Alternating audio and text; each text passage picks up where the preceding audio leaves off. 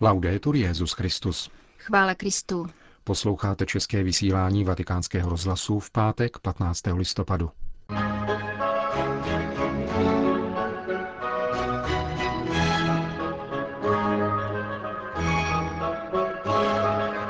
Díky papeži se mnozí věřící vracejí do spovědnice, říká v rozhovoru pro vatikánský rozhlas regent apoštolské penitenciárie.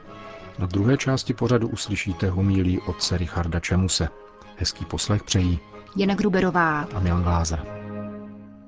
Zprávy vatikánského rozhlasu. Vatikán. Papež František dnes kvůli nachlazení odvolal dopolední soukromé audience vyhrazené kardinálům a biskupům římské kurie. Informoval o tom tiskový mluvčí svatého stolce otec Federico Lombardi. Z téhož důvodu neexistuje zvukový záznam raním vše svaté z domu svaté Marty. Svatý otec nicméně odpoledne udělil biskupské svěcení generálnímu sekretáři guvernatorátu městského státu Vatikán monsignoru Fernandovi Vergés Alzágovi v bazilice svatého Petra. Vatikán. Penitence a penitenciárie mezi humanismem a renesancí.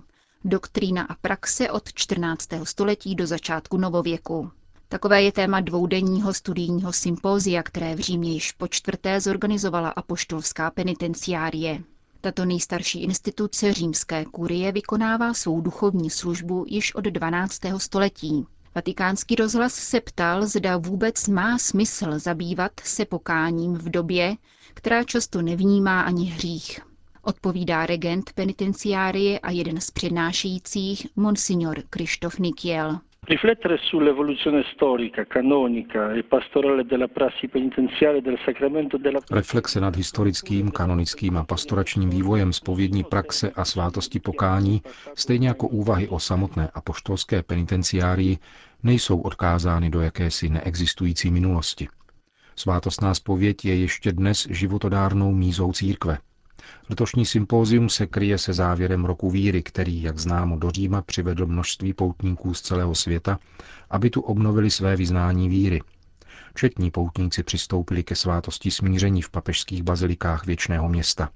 A naši penitenciáři nás s nadšením informují, že každou středu při generální audienci nebo v neděli po modlitbě Anděl Páně se lidé vyznávají ze svých hříchů s větší důvěrou a v duchu upřímné kajícnosti. Také kostely v okolí baziliky svatého Petra jsou plné věřících, kteří se chtějí vyspovídat a věnovat více času modlitbě. Papež František nás vícekrát vyzval, abychom neměli strach Boha prosit o odpuštění. Pán je totiž šťastný, když nám daruje své milosedenství. Když svatý otec den po nástupu na Petrův stolec navštívil baziliku Santa Maria Maggiore a pozdravil tamní spovědníky, řekl jim milosedenství, milosedenství, milosedenství. Jste spovědníci a proto buďte milosrdní k duším. Misericordia, misericordia, misericordia. Voi siete confessori, quindi siate misericordiosi verso le anime. Na milosrdenství jako aspektu křesťanského a církevního života papeži Františkovi velmi záleží. Proč tomu tak je? Perché la misericordia di Dio è il cuore dell'annuncio evangelico. Gesù è venuto a salvare chi è perduto. Protože boží milosrdenství je srdcem evangelní zvěsti. Ježíš přišel, aby spasil ztracené. Papež František naléhá na to, abychom tlumočili, že Bůh je nekonečné milosedenství. Chce totiž v srdcích lidí dobré vůle vzbudit důvěru a naději na to, že v životě vždy může nastat změna. Čas k obrácení a spáse je vždy příhodný. Papež si přeje, aby se církev světu ukázala jako matka a učitelka milosedenství, jako domov pro všechny, silnější i slabší, hříšníky, lhostejné, a také pro toho, koho církev odradila nebo kdo cítí beznaději.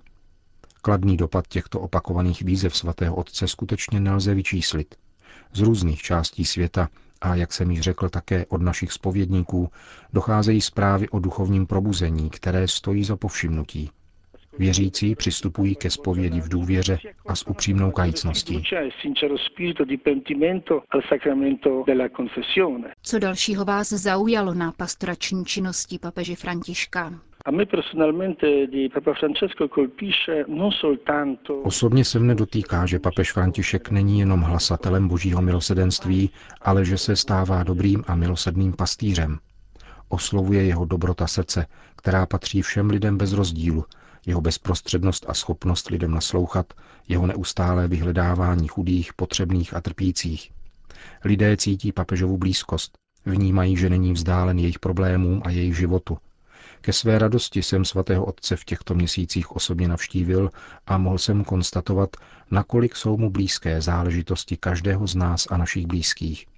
Tuto jeho velkodušnost a něhu vnímají také zaměstnanci našeho úřadu,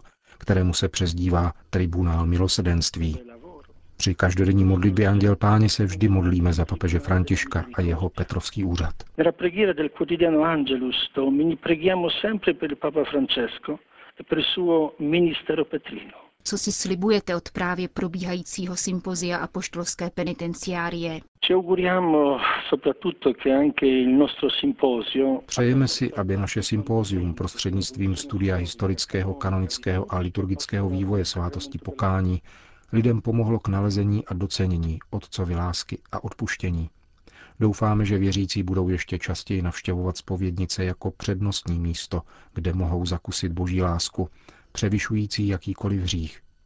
Když kněz udílí svátost smíření, nabízí se mu vhodná příležitost k evangelizaci a hlásání radostné zvěsti. Evangelizovat neznamená pouze přinášet nauku a oznamovat určité pravdy. Je to zejména hlásání evangelia, které se dotýká lidského srdce a otevírá je pro přijetí boží lásky. Soudí v rozhovoru pro vatikánský rozhlas regent a poštolské penitenciárie Monsignor Krištof Nikiel. Konec světa. Tak nazval otec Richard Čemus svojí homílí ke 33. neděli v mezidobí. Že přijde jednou konec světa, je jasné, alespoň nám, Evropanům, jejíž kultura stojí na židovsko-křesťanských základech. Konec světa je totiž vysloveně biblická myšlenka. Nejsem zrovna expert, abych mohl svátvrzení doložit, ale pokud vím, náboženství Dálného východu nic takového nepřipouští. Dualistické mytologie Starého Orientu měly představu nekonečného kosmického střetu dobra se zlem. Marxismem hlásaný neustálý třídní boj je jakýmsi odvarem těchto orientálních mytologií. Člověk by ho nemusel brát vážně, kdyby jeho realizace nebyla stála tolik životů. Solženicin tvrdí, že to bylo na 60 milionů jenom v Sovětském svazu. Na zahájení akademického roku na Institutu náboženských nauk v Rimini byl pozván jistý muzikolog, který úchvatným způsobem ukázal, že kdyby neexistoval tento židovsko-křesťanský základ naší kultury, nevznikla by jediná Mozartova nebo Beethovenova symfonie. To totiž předpokládá dynamický způsob myšlení a zkušenost, že dějiny začaly, rozvinuly se a končí. Kdyby tady nebyla ona dynamika, neexistovaly by vůbec žádné dějiny a také ne dějiny spásy. Existovala by jenom jakási kosmická nuda, od které ale nejsme v naší představě nebe příliš vzdálení. A skutečně naše kázání o posvetném životě jsou tak nezáživná, že se ani dobrému katolíkovi na onen svět moc nechce. Množství vtipů, které na toto téma kolují, není asi také zrovna náhodou. Už ruský myslitel Vladimír Solověv měl toho nevěrohodného vychvalování posmrtného života dost. Nejvíc ho rušilo popření jakékoliv kontinuity. Zde slzavé údolí, tam plnost radosti a štěstí. Proč by měla vidina něčeho úplně nového nahradit svět, který znám a který mám rád? Ne bez ironie odpovídal kardinál Špidlík na otázku, jak se mu daří, s oblibou takto. Ještě se mi v tomto slzavém údolí pláče docela dobře. Před lety, ještě jako bohoslovec, jsem viděl v Rakousku film režiséra Jodorovského Montáňa Sákra. Šlo o výstup na posvátnou horu, jejíž vrchol skrýval tajemství věčného života. Po namáhavém výstupu však účastníci výpravy zjistí, že byli oklamáni a že na vrcholu nic není. Byl jsem tehdy tím filmem pohoršen. Dnes si však kladu spíše otázku, proč se na věčný život vlastně netěšíme. Solověv odpověď našel. Tkví podle něj v obraze, který o věčném životě máme. Sám nabízí jako nejlepší obraz věčného života Eucharistii. Chléb a víno, které věřící přináší na oltář, jsou plod země a plod lidské práce. Modlitbou kněze, který jedná in persona Christi, se víno promění v jeho krev a chléb v jeho tělo. A věřící tento svůj prací vydobitý chléb dostanou zpět při přijímání.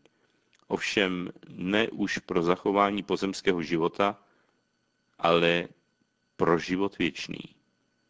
Na hrobě kardinála Špidlíka ve Velehradské bazilice čteme tato jeho vlastní slova. Vše, co jsme na tomto světě dělali s láskou, přechází s Kristem na věčnost. Myslím, že se z toho dá vyvodit, že musíme radikálně přehodnotit představu o onom světě. Možná je lepší, aby nebe jako místo hřbitovního klidu, kde mrtví odpočívají v pokoji, vůbec neexistovalo. Nebe je totiž trojediný Bůh sám. Do jehož života nám Kristus ukázal cestu. A tak, jako je spojeno lidství s božstvím v jeho osobě, tak musí být i spojeno nebe se zemí, aby se tam dalo vůbec žít. Je to pěkně vyjádřeno v písni Baroko, kde Richard Müller zpívá Zem, která nemá své nebe, ztratila všechno i sebe. To ale znamená, že tváří v tvář apokalyptickým událostem, které jakoby ohlašují konec světa, vys tajfun na Filipínách, nesmíme složit ruce do klína. Všechno, co dobrého uděláme, zůstane na věky. A že je tedy pravda, co říkali naši předkové, že člověk si sebou do rakve nevezme nic jiného, než dobro, které vykonal.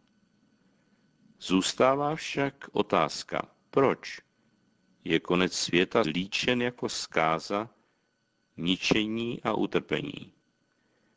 Asi bude i velkým očištěním nás samých. Hle, přijde den, píše prorok Malachiáš, který plane jako pec. Slámou se stanou všichni spupní, všichni, kdo se dopouštějí bezbožnosti. Vám, kdo ctíte mé jméno, vzejde slunce spravedlnosti, které má na svých křídlech uzdravení. Tolik Malachiáš. Proto žádná řeč o konci světa, ať nevyústí v zoufalství, ale do naděje, tak jako píseň Petra Mafaje, ve které líčí hrůzný konec světa jako novou dobu ledovou, kde i poslední člověk na zemi o smrt prosí. A přesto jásavý tón kytary, plný naděje, předjímá nové jaro. Slyšeli jste otce Richarda Čemuse. Končíme české vysílání vatikánského rozhlasu. Chvála Kristu. Laudetur Jezus Christus.